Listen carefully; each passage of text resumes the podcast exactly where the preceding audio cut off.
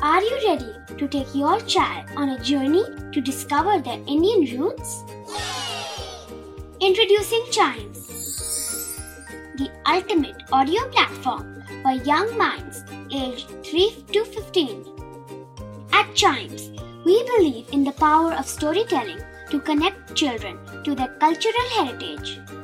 From captivating folk tales to colorful festivals to mesmerizing history, Chimes brings the rich stories of Indian traditions to life. So connect your child to their Indian roots with us.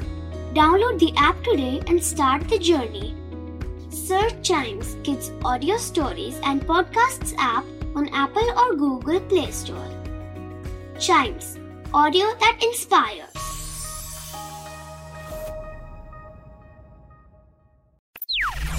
बच्चों के बहुत सारे सवाल।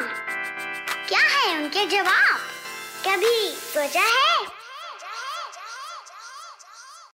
आप जब किसी नई जगह या नए इलाके में जाते हैं तो आपने देखा होगा कि रास्ते में कुत्ते भौंकते हुए आपकी गाड़ी के पीछे भागते हैं और भौंकते रहते हैं। और अगर आप कार में हैं तो सब ठीक है। लेकिन जब आप बाइक से होते हैं तो कभी कभी हम ज़रूर डर जाते हैं कि भाई क्या करें हम? हाँ।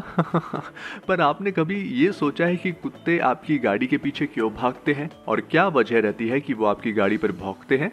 तो आज कभी सोचा है पॉडकास्ट के इस एपिसोड में हम इसी पर बात करेंगे, ऐसा क्यों होता है? वैसे आपको बता दूँ कि कुत्तों को आपसे या आपकी गाड़ी से कोई दुश्मनी नहीं है, बल्कि ये तो कुत्तों की फितरत है। और इसके पीछे कुछ साइंटिफिक रीजंस हैं और इसका सबसे इम्पोर्टेंट रीजन है स्मेल आपने देखा होगा या पढ़ा होगा कि कुत्तों की स्मेल पहचानने की अच्छी पकड़ होती है, और यही रीजन है कि पुलिस भी डॉग्स को इन्वेस्टिगेशन में इस्तेमाल करती है।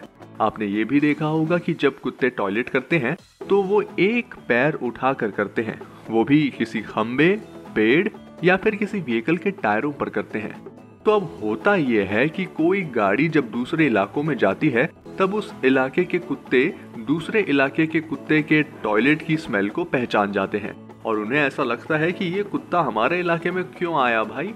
और ये बात कुत्तों को बिल्कुल बर्दाश्त नहीं होता कि दूसरे इलाके के कुत्ते उनके इलाके में आ जाए। इसीलिए कुत्ते भौंकने लगते हैं और गाड़ी के पीछे दौड़ने लगते हैं, ताकि उस कुत्ते को पहले से ही वार्निंग दे दें कि भाई, ये इलाका हमारा है और यहाँ पे आना मतलब सीधे हमसे लड़ना है। और अगर बाद में उन्हें सब नॉर्मल लगता है कि हाँ कोई डॉग नहीं है और सब नॉर्मल है तो वे फिर भौंकना बंद कर देते हैं। और वैसे आपको बता दूँ कि अगर वे किसी भी नई गाड़ी को अपने इलाके में देखते हैं तो उसके टायर पे टॉयलेट करके उसे अपनी संपत्ति घोषित कर देते हैं, जिससे ये डिसाइड हो जाता है कि हाँ अब ये गाड़ी आए तो समझ आ जाए कि ये उसी इलाके की गाड़ी है। यस तो आई होप आपको आपके सवाल का जवाब मिला होगा। ऐसे ही क्यूरियस क्वेश्चंस और उसके आंसर्स हम इस पॉडकास्ट में लेकर आते हैं। तो आप चाइम्स रेडियो का ये वाला पॉडकास्ट कभी सोचा है को ज़रूर लाइक शेयर और सब्सक्राइब कर ले, ताकि आपसे इसका कोई भी एपिसोड मिस ना हो जाए। Till then see you and always keep chiming